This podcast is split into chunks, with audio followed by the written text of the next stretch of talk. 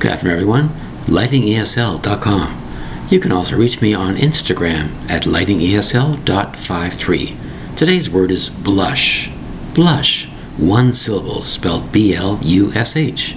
Now, in terms of makeup that girls apply to their face, there's a certain kind of blush, a certain kind of powder or cream they apply to their face. It's known as blush.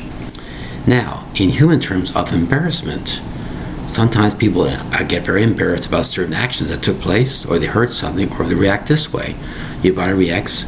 You might have a reddish skin texture on your face or on your hands. You're turning red of embellishment. You might say, I'm blushing. Is she blushing or she blushing? What's going on? What happened? Your emotion changed and your body changed. Your heart went up and you might blush, turn red.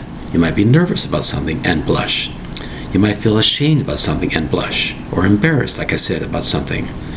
You might say this particular color of paint is a blush color, a reddish color, or a pinkish color. A reddish color or pinkish color is called a blush type of color. A rosy type of color is also a blush.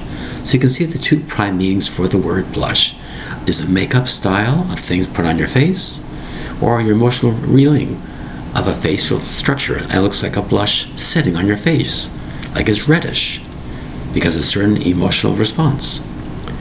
He or she might blush because this happened. The word is blush, B L U S H, one syllable. Thank you very much for your time. Bye bye.